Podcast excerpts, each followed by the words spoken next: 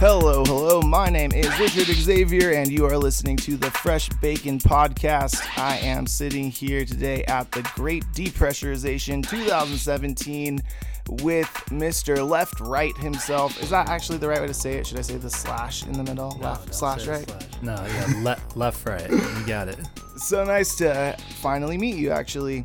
Yeah. Um, so you just got back from Burning Man. How was your burn? It was good, man. It was very good. Um, yeah, I needed it. I just kind of finished a, a decent tour this summer, and uh, it's all pretty new to me.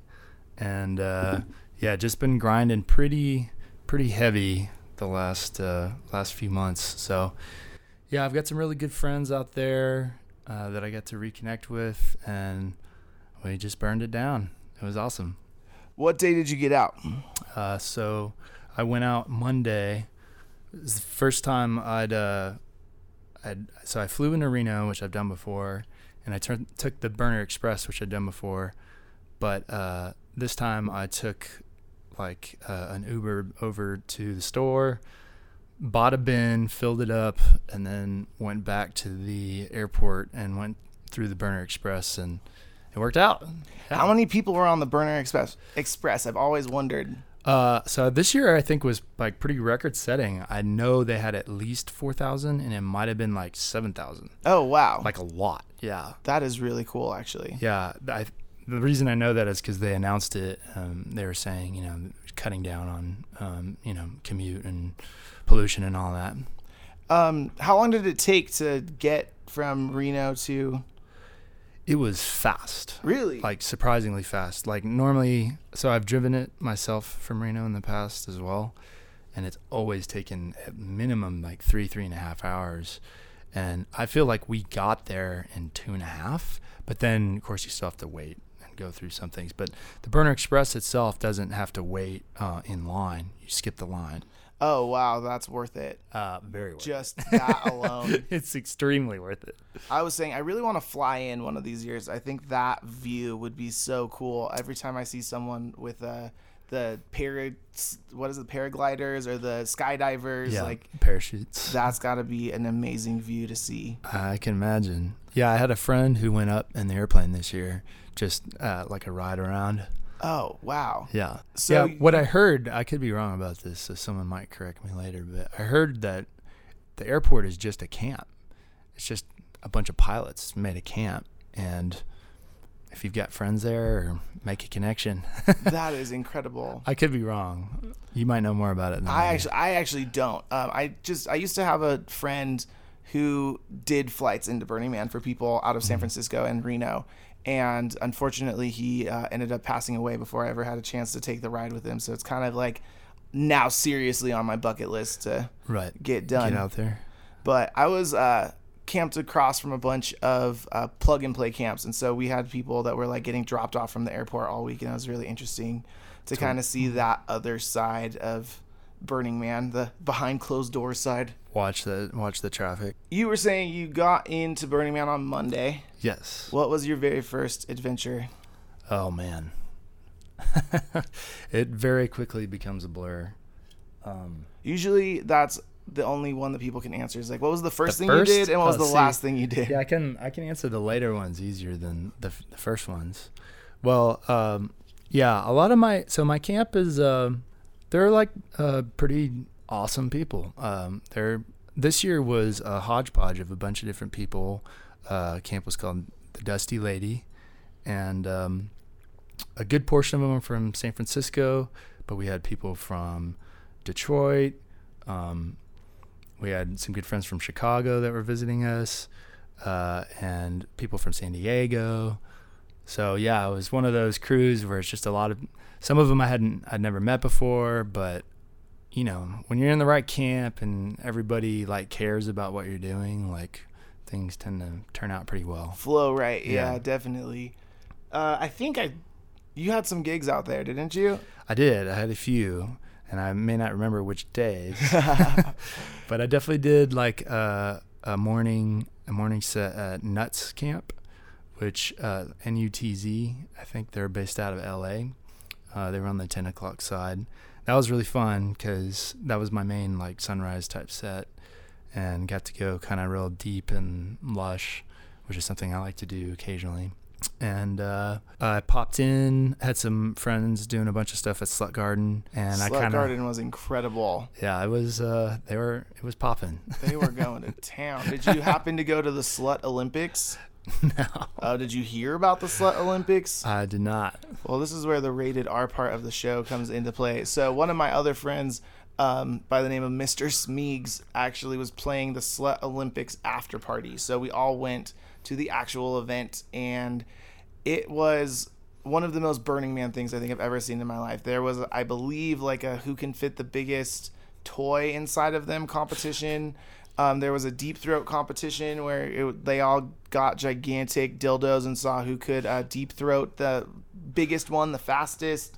Um, I believe the another game was the human pliopede, in which they were taking gigantic dildos, sticking them between their legs, and the person behind them had to keep their mouth on that and created a chain, and they had to crawl across the stadium to the other side. And whoever, if you if you got it out of your mouth, then you were disqualified. And then the grand finale is uh, the speed boner competition, and there was probably like 12 to 15 dudes in the middle of this arena, uh, and there was certain rules like no mouth to genital contact, you can't come to speed boner with a boner, um, no penetration, a couple other things.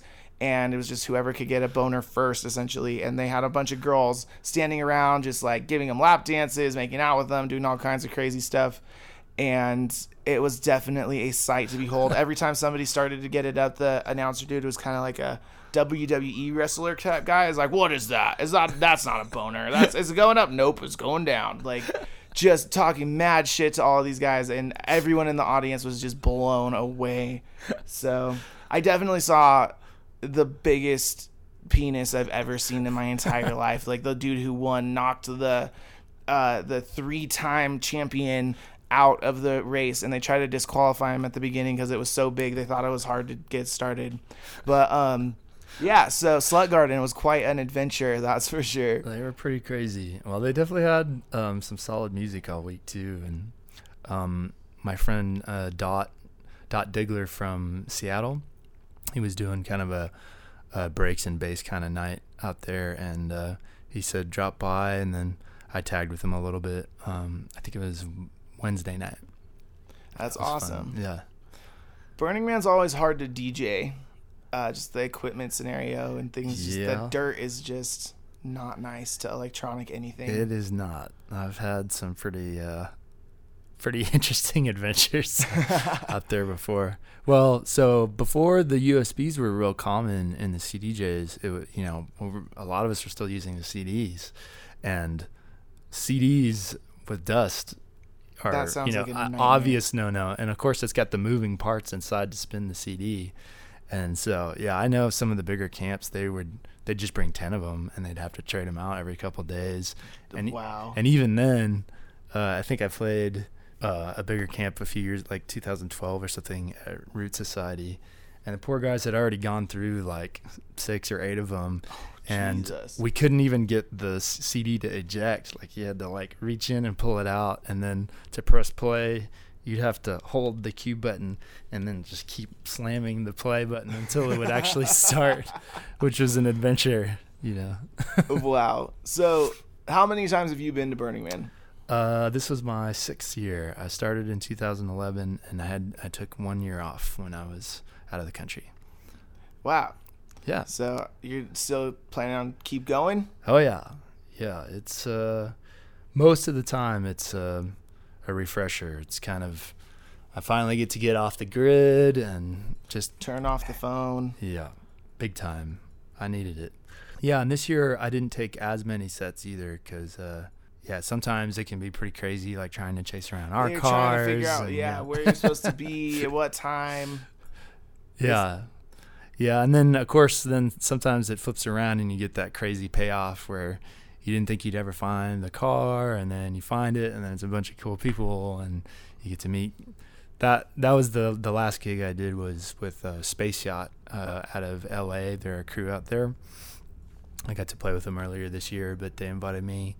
Uh, space yacht took over uh, an actual yacht. Oh wow! so, do you know the Christina? Yeah, actually. Uh, I got Yeah. to play on the Christina on burn night, and Yeah. it was probably one of the most fun things I've Yeah. ever done in my entire life. That was for me on Friday. It was it was a lot of fun, man. I think I'm still deaf. My ears are still ringing from the experience. I was just having such a good time that I didn't even notice until I hopped off and I was like, ow. But that is incredible. Uh, Nick Rogers and that whole crew are just really awesome. yeah, I got to meet a few of the actual Christina crew. They were they were super cool. Well, shout out to those guys. Um, well, we've got to take a little bit of a break, but we will get back and we'll talk a little bit more about music, dig up some more Burning Man stories. So don't turn off the podcast. Bacon. The Fresh Bakin' Podcast is brought to you in part by Natasha's World Jewelry. Natasha has traveled the globe in pursuit of the world's most beautiful jewelry. From the exotic rainforests of Thailand and Bali to the ancient architectures of Spain and Ireland, her journeys have led her to the discovery of artists from across the globe who specialize in handcrafted necklaces, bracelets, rings, pendants, and other unique body adornments. Some of the designers you will find at Natasha's World Jewelry include Uno de Cincuenta, also known as Uno de 50, these handcrafted designs are the hottest wearable art styles from Madrid, Spain. Firefly, created in Guatemala, these intricate handmade mosaic jewelry pieces are created using South American design techniques that have been passed down for generations. Janice Carson, handcrafted silver with stunning gemstones forged in the Indonesian island of Bali. Ayala Bar, inspiring designs from the heart of Israel, and many more. Natasha's World Jewelry is located inside the Meadowwood Mall and online 24 7 at natashasworldjewelry.com. Shop online anytime at www.natashasworldjewelry.com. And we are back here on the Fresh Bakin' Podcast. I am sitting here with Mr. Left Right himself, uh, fresh off the playa, trying to recover. We are here at the Great Depressurization at El Dorado Circus Circus Silver Legacy in downtown Reno. Um, have you gotten to go to any parties yet? I have, yeah. Uh, I got around a little bit last night. Um, so I think one of the rooms, I'm real bad with remembering the names, but uh, one of the rooms had a bunch of people from Still Dream Festival. I believe that was Aura Nightclub last night. Had the Still nice. Dream takeover with Gamma. Yeah, And all those guys. So I got to, I played Still Dream. I think it was only a month or so ago, uh, and it was pretty cool. And uh, the guys they had at Aura uh, at here in Reno were awesome. Uh, and unfortunately, I didn't get to catch all the names, but there was a beatboxer there that was that Gamma. I don't think that was Gamma. No. Uh, let's see. Who did we have last night? We had Dirty Dirk, Christopher, Zapper, and Dat Girl, uh, JFLO, Mr. Gamma himself, uh, Outer Sect, and Moon Juice was closing out the evening. But I think uh, some other people might have hopped in in the middle of everything. Nice. It's pretty funny. Everyone's still in Burning Man mode, so Yeah. it's Playa time. yeah, Playa Time is in full effect. Um, Yeah. I DJ'd at the uh, bounce pool last night or yesterday, and uh, everything was like an hour and a half behind, and I was just like, oh, that's cool. Yeah. Uh, posted up in a cabana and got got back on the, the wavelength of everybody else. Yeah, man. Seems like it's a little bit windy today, but um, seems like that's clearing up. So the pool party's supposed to keep going. I think that's where you were just were also, yeah, right? Yeah, I was totally hanging out down there. Um, is this your first year coming to the depressurization with us? No, no, I've totally come by uh, in the past. Uh, yeah, it's always been fun, man. It's good stuff. Yeah, it's one of my favorite parties of the year, definitely. Yeah, got a lot of people coming in from all over.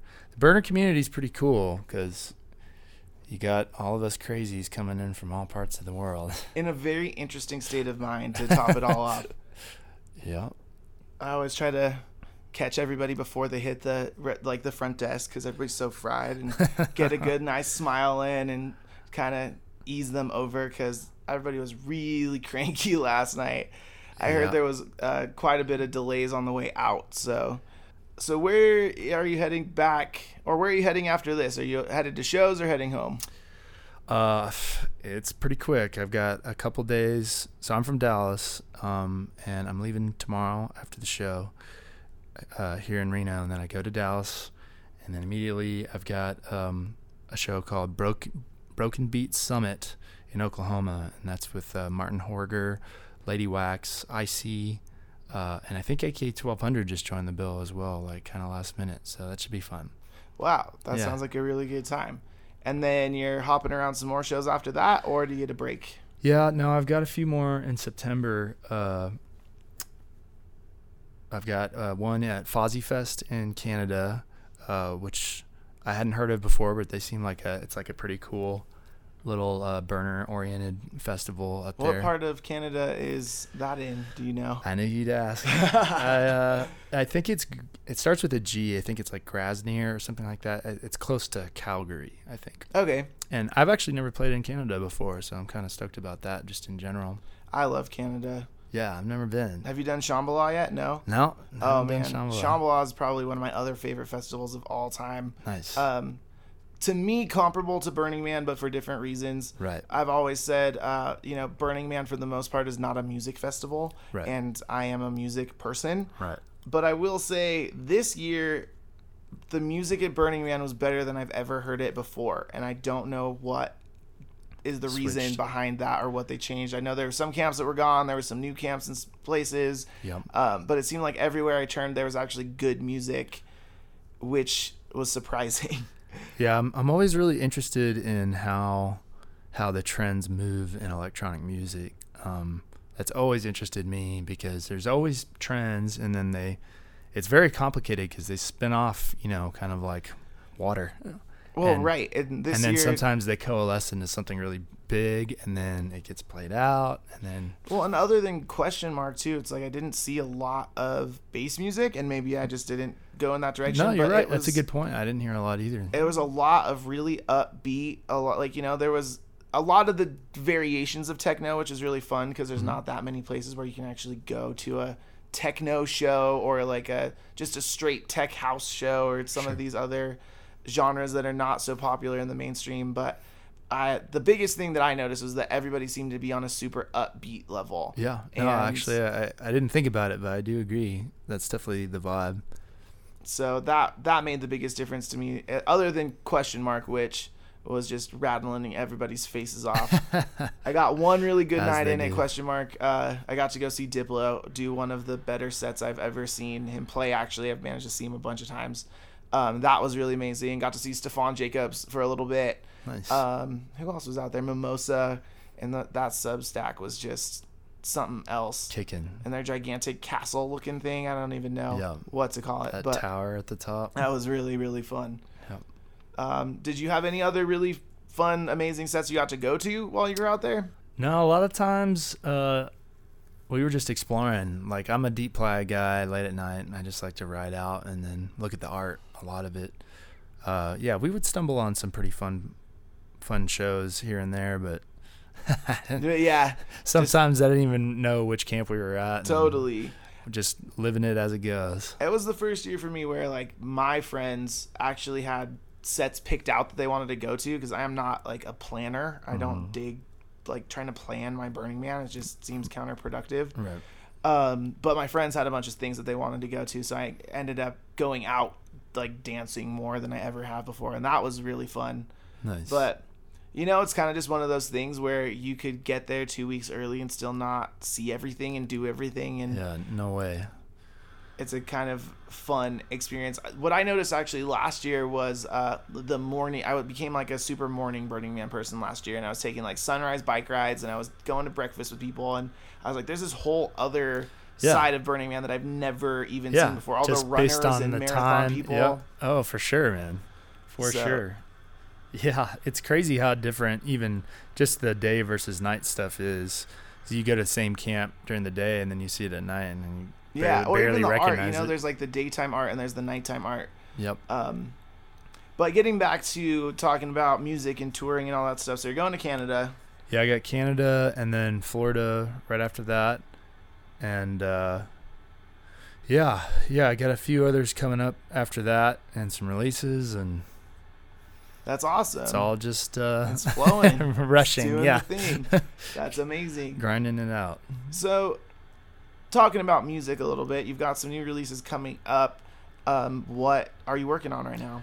Uh, I'm working on some pretty exciting ones. Um, the uh, I've got a couple that I'm shopping around right now, and uh, so my home label is Punks uh, with um, Stanton Warriors label, and I kind of help A&R a little bit uh, here and there for them, and then that's kind of my generally that's my home label that I release on.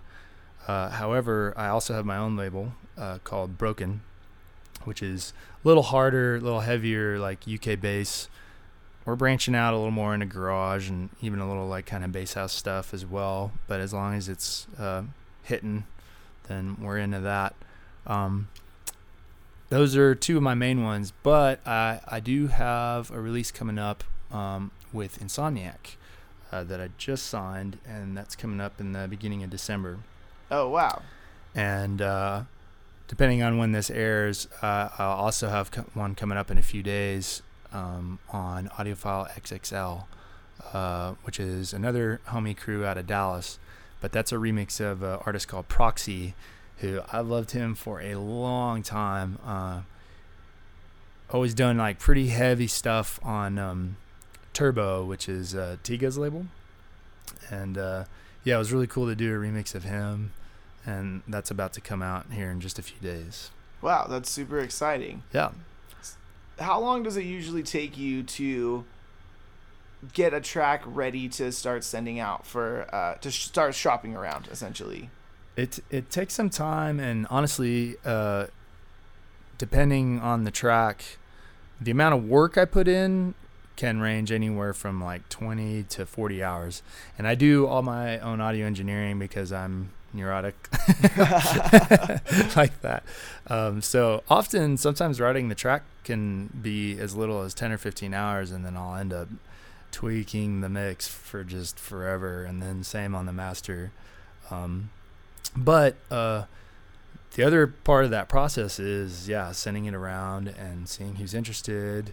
Uh, sometimes remixes for me tend to go faster just because it's a lot easier for me to make decisions about, you know, well, this is what the original artist did, and this is the content that I like, and I'm going to rearrange it like this, and then add some of my own stuff, and that can go really quick. And usually it's got a deadline, so Right. I gotta get it you done gotta get it done. whether I like it or not. Um, but uh, or, originals can can definitely take a while. So my thing is, uh, so I went to school for music composition. Uh, that's what my degree's in, and uh, I really like to write. That's like what I like to do. So if I'm killing time and I'm by myself, I just sit down at the keyboard and I just like to play stuff. I like to play with electronic sounds and synthesizers and stuff like that. So I sketch a lot. Like I sketch, I can sketch five to ten tracks a day, like no problem. But getting them to the phase where they're finished and I'm happy with it, and then deciding I want to go through all the audio engineering and like this is a finished product, that's a little harder. And it, it's pretty common too. A, a lot, a lot of people are either they like to do a lot of sketching and then they never finish, and then there are also a lot of people that I met at my um, at my studio uh, that it's it's kind of the opposite. It it takes a long time for one song for them to develop it, and, and sometimes they just listen to it over and over and over for so long that they keep changing it, and then that one song also doesn't get done. right. Uh, so my problem isn't generating the material; it's just finding the time to, you know, finish the the full production of it and making sure all the little pieces are in the right places. Essentially, So once you get through that phase of Yeah. getting the track ready to go, how long does it usually take with the shopping around process? it can take a really long time. Um, I've had tracks come out, you know, like remix or something like that. That's usually scheduled in as little as, uh, hopefully, not less than four weeks, because you, once, uh, once the label signed it, you want to make sure that they're doing advance promo and or promotions, sending it out to bigger DJs and radio and stuff like that before it comes out. But I've had songs some of my first stuff I released with Punks, I've been sitting on for two years, Oh wow. and uh, my I had a bigger single uh, last year called Lies, uh, and I was working on a music video for that, and that was part of the same collection of songs. But because I worked for a really long time on the video as well, which I was just doing in my spare time, which I did not have any. it took me like at least another eight to ten months. It was almost three years from the song being essentially done to before it came out. So, wow. Yeah, it takes some patience, and it's a weird head game, at least for me in that scenario, because some of this stuff, you know, you work on it and then you finish it. And for me, a big part of the process is you put it out and people hear it and you get to hear feedback and people like it or you get reviews and stuff like that and you're you're playing it out and that's all very current but sometimes when it takes that long for a song to come out you've already written like 10 other songs and at you're that point. completely over it and Yeah. you just never want to hear that song ever again you're like why does this exist So it, mentally, it's kind of a weird thing, I think, for a lot of producers that have to wait. Some of this stuff that's coming out in December with Insomniac is also three years old. Like, Wow. Uh, well, one of, one of them is at least. Uh, two of them are, are much newer, um, which is c- why I'm kind of excited about that EP because I think it's pretty well rounded. Um, there's some like broken beat stuff, and then also kind of a chiller house track as well.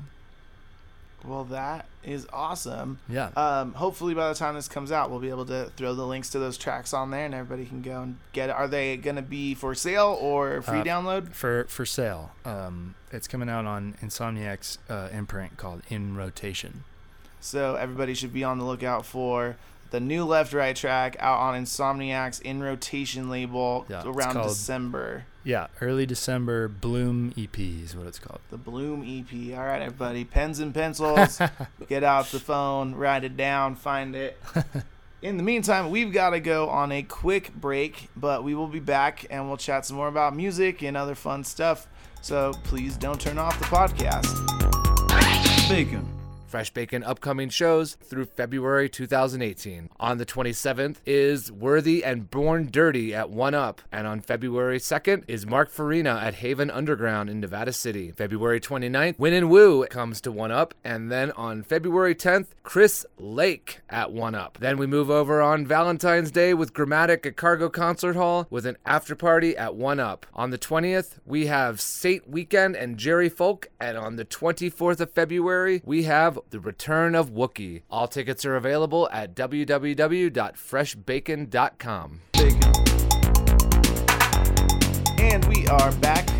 I'm sitting here with Mr. Left Right himself. Um, you mentioned a little bit earlier that you actually went to school for music composition. Where did you go to school? Uh, so it's one of the bigger music schools in Texas. It's called University of North Texas. It's about an hour north of Dallas, uh, which is where I'm from. And uh, yeah, so I grew up playing the cello.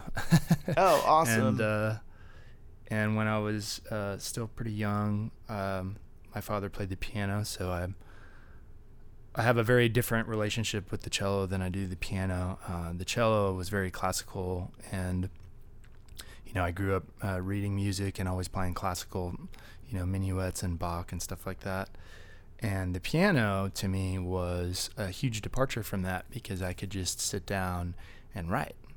Um, and that's always kind of been you know the way i my favorite way to interact with music is to sit down and play the piano That's amazing. um, and the the funny thing about that is I, I don't consider myself like a huge performer i mean I, I love to dj i love to share music with people but my real innate favorite thing to do is just sit down and uh, make uh, just sit down and write something new every like few minutes um, so a funny question I like to ask people is if they only had 10 minutes before uh, they passed away and they'd already told everyone that they love them, like what would they do? And uh, mine would definitely be a keyboard. I'd just sit down and play. That's that's an actually amazing exercise. yeah. it's not easy, is it? Yeah. to think about. yeah, no, playing keyboard is my thing. So I like to I like to write a lot. Um, I really like uh, you know thinking about music in terms of composition and counterpoint too was a big thing for me. I minored in theory, and uh, I don't think you have to know theory to write, um, but I I like I like that aspect of it too. So you went from Dallas to Uh, that was, uh, yeah, I lived in Dallas and then moved up to Denton for school there. Uh, it wasn't really that far away. It's essentially part of the Metroplex. okay. And, uh, and yeah, then I've moved all around different parts of Dallas doing a little different things. We got a pretty uh, cool scene there that I enjoy. Um, So have you always been? So I'm assuming you've always been a music person just since day one. Yeah, uh, came from a pretty musical family, and uh, my brother and his wife actually uh, both have been professional violinists in orchestras. Uh, my father taught some music stuff and played piano, and uh, yeah, so it was cool to be immersed in that. Uh, they all think I'm the weirdo though, because I'm the one in electronic music. yeah, totally. So yeah, in fact, uh, when I first started college, I wasn't going to major in music. I was um, majoring in psychology, and I needed to find an elective like my freshman year, and I found that they had a class about synthesizers, and I was like, oh, I got to do this, and I took it, and I was like super hooked, because you know, just sound and music in general, they're they're kind of tied hand in hand. And this class actually had some like really cool physics stuff that I was into. So immediately the next semester, this guy is like my favorite teacher too. Uh, his name was Chris Morgan. Uh, I started at a small community college, and I took that semester with him, and he was also teaching composition, music composition. So I took that the next semester, and I was like, "That's it. I'm switching my major." oh wow. Yeah. So the other cool thing about that story is uh, after I finished at North Texas, I came back to this community college and um, finished uh, audio engineering uh, degree with them as well. And then a few years later, I'd just been working with audio for a while and like just finding work wherever I could. And they invited me back to teach. So I was teaching the same classes that I'd taken. Oh you wow, know, that's like incredible. Five or six years prior. Yeah. So what kind of jobs were you doing as an audio engineer? Uh, where did you get started?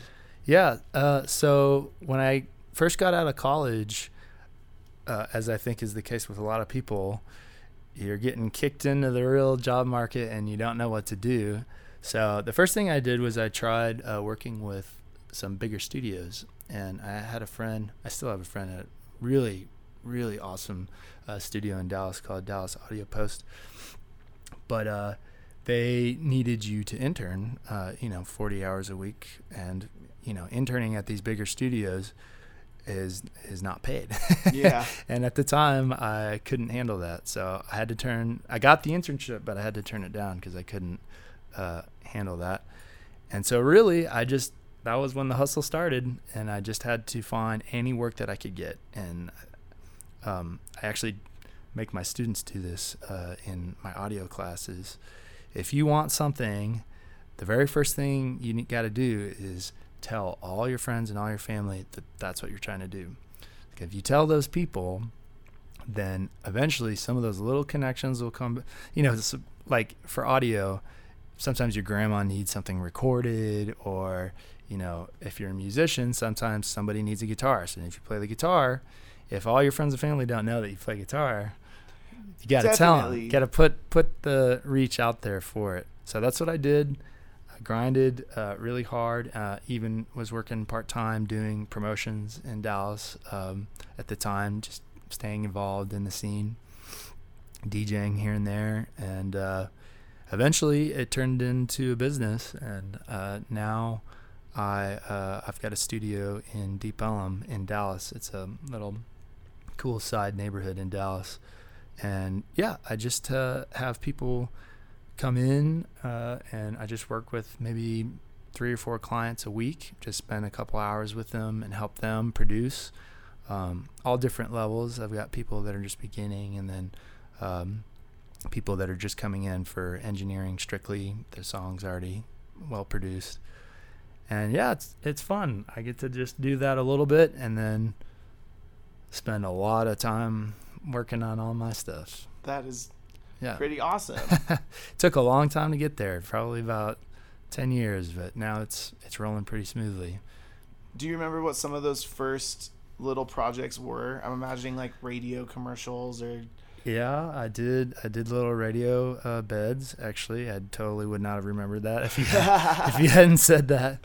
Uh, no, just I mean, literally anything. Uh, I recorded seminars. You know, I I would help people write. Uh, you know, pop hooks. Did a lot of work uh, with pop people, which was kind of fun because I learned a lot more about commercial music and the structure.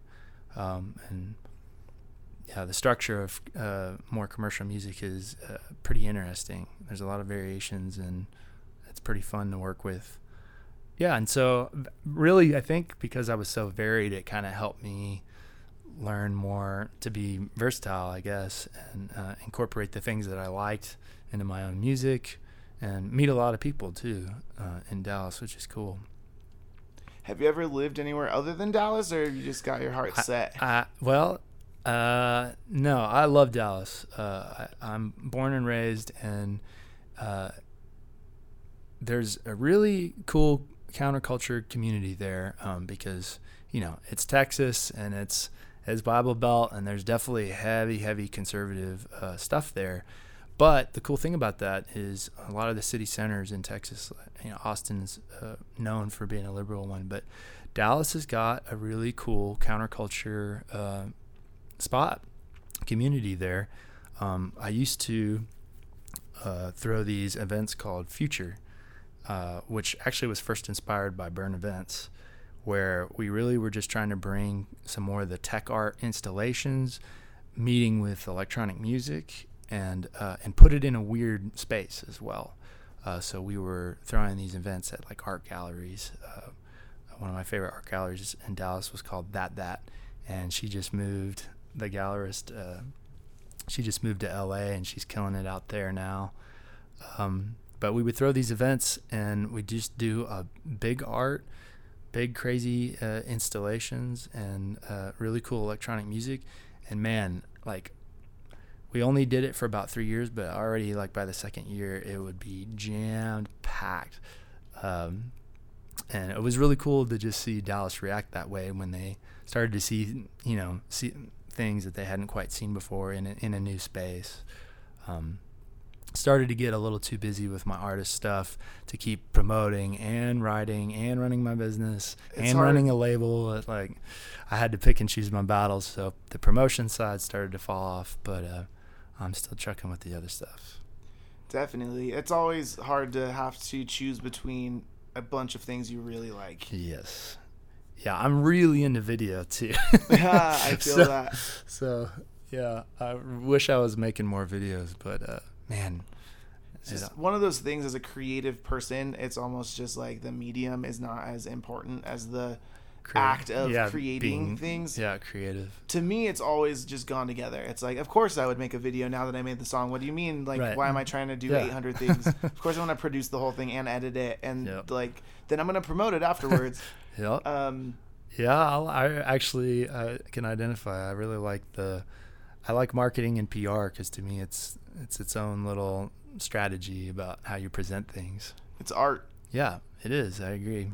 Well, looks like we are just flying along here. Uh, we got to hit another one more commercial break, but when we get back, we'll talk a little bit more about music and whatever else we managed to come up with. I guess. Nice. Uh, once again, don't turn off the podcast. Bacon. The Fresh Bakin' podcast is brought to you in part by the Chocolate Walrus. Embrace your inner goddess with the Chocolate Walrus, specializing in ladies' costumes, lingerie, exotic dancewear, festival styles, and more. Bring your cosplay fantasies to life with the hundreds of costume options at the Chocolate Walrus, including superhero, supervillain, circus fantasy, dark side vixen, fairy tale fantasy, cops and robbers, and more. The Chocolate Walrus also has a massive selection of costume wigs, hosiery, corsets, Sexy shoes and plenty of options to spice up the bedroom like massage oils, games for couples, kinky fantasy items, and an extensive variety of ladies' pleasure products. Embrace your inner goddess at the Chocolate Walrus. Shop in Reno at our Midtown Costume Boutique, located on Virginia Street, or at our brand new location in Southtown Reno, located on South Meadows Parkway. We're also adding new items to our online shop every day at thechocolateWalrus.com. That's www.thechocolateWalrus.com. And we are back here on the Fresh Bakin' Podcast. I'm here with Left/Right out of Dallas, Texas, who is here visiting us at the Great Depressurization at the Silver Legacy Circus Circus in Eldorado in downtown Reno. Um, we actually were just going through a bunch of new music that you are working on that's supposed to come out, uh, which sounds excellent. Yeah, Um, thanks. You said you wanted to share some music with everybody and give them a preview. So this first track you said is called "Wow," Wow. Yeah. and "Wow." when is this one supposed to be coming out? Uh, so this is one uh, I'm I'm keeping it in the pocket. I'm, I'm not gonna say when. Okay, Or, yeah. Uh, but I'm sure it'll be out probably by the time of this podcast. Uh, it's a little more of like a fun chugger, um, a little more on like the Dirtybird vibe. Um, a little silly at times. it's a bunch of little funny sounds in there and stuff like that, which um, is not something I actually normally do, but it was kind of fun. Like I wanted to do something a little, uh, you know, just more upbeat, I guess. Was there any uh, cool production uh, tricks or fun things you recorded for this track, or was it just straight plugged into the computer and go? No, totally. So one of my favorite things to do uh, when writing tracks is to uh, try and record something with a microphone, because uh, so much electronic music production these days is just in the box or uh, working, you know, just with samples and stuff that you find online. But uh, it's actually not really hard to, you know, set up a mic and then just record something interesting and use it. So there's a lot of stuff that I write that's got um, weird things I'm banging on or recording, and Wow uh, has got my voice in there, uh, and actually I think the voice of my um, my studio uh, assistant uh, Eisenberg. I think one of us says "dude" and the other one says "wow," and uh, Really, really deep lyrics in the song. but uh, there's also the sound of, uh, believe it or not, a cap coming out of a tequila bottle. that sounds really exciting. So uh, we're gonna take a listen to this very first track, "Wow" by Left Right.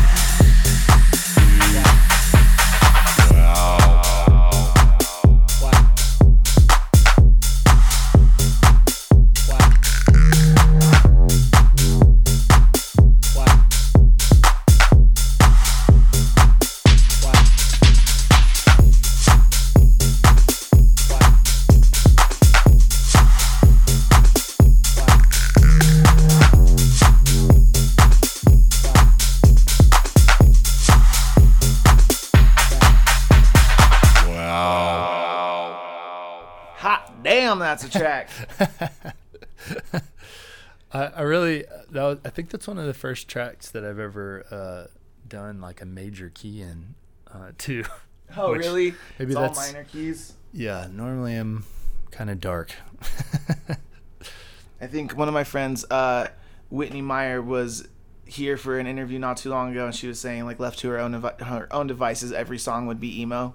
Like every Yeah. single one would be like really really sad. yeah. Um, but I totally feel you. I'm definitely. I am really bipolar with music. I don't, it's either like Britney Spears happy on this side, or it is like rip your heart out metal on the other side. right. I can do the in between stuff, but Well, I think the other thing that's funny is like, um, I think genu- genuinely I'm a relatively happy, adjusted person, but for some reason I really I'm just into like dark stuff.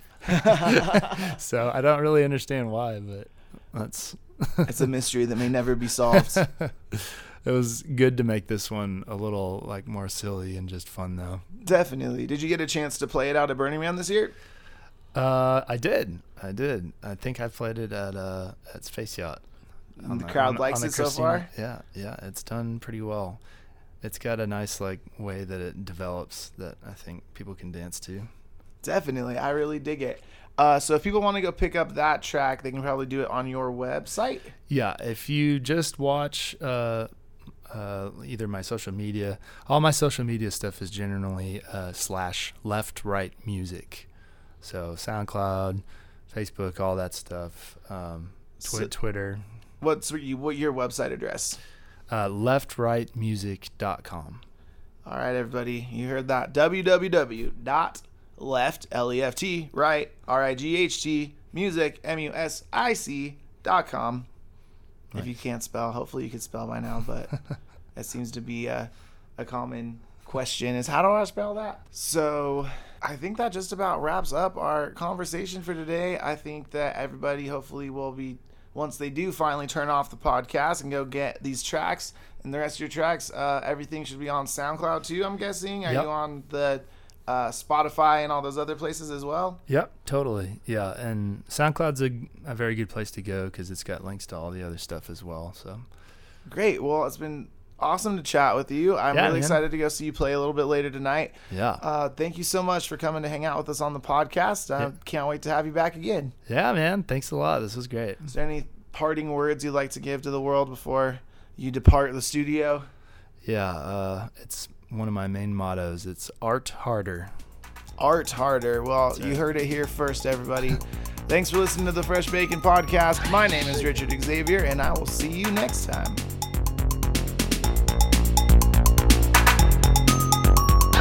Bacon.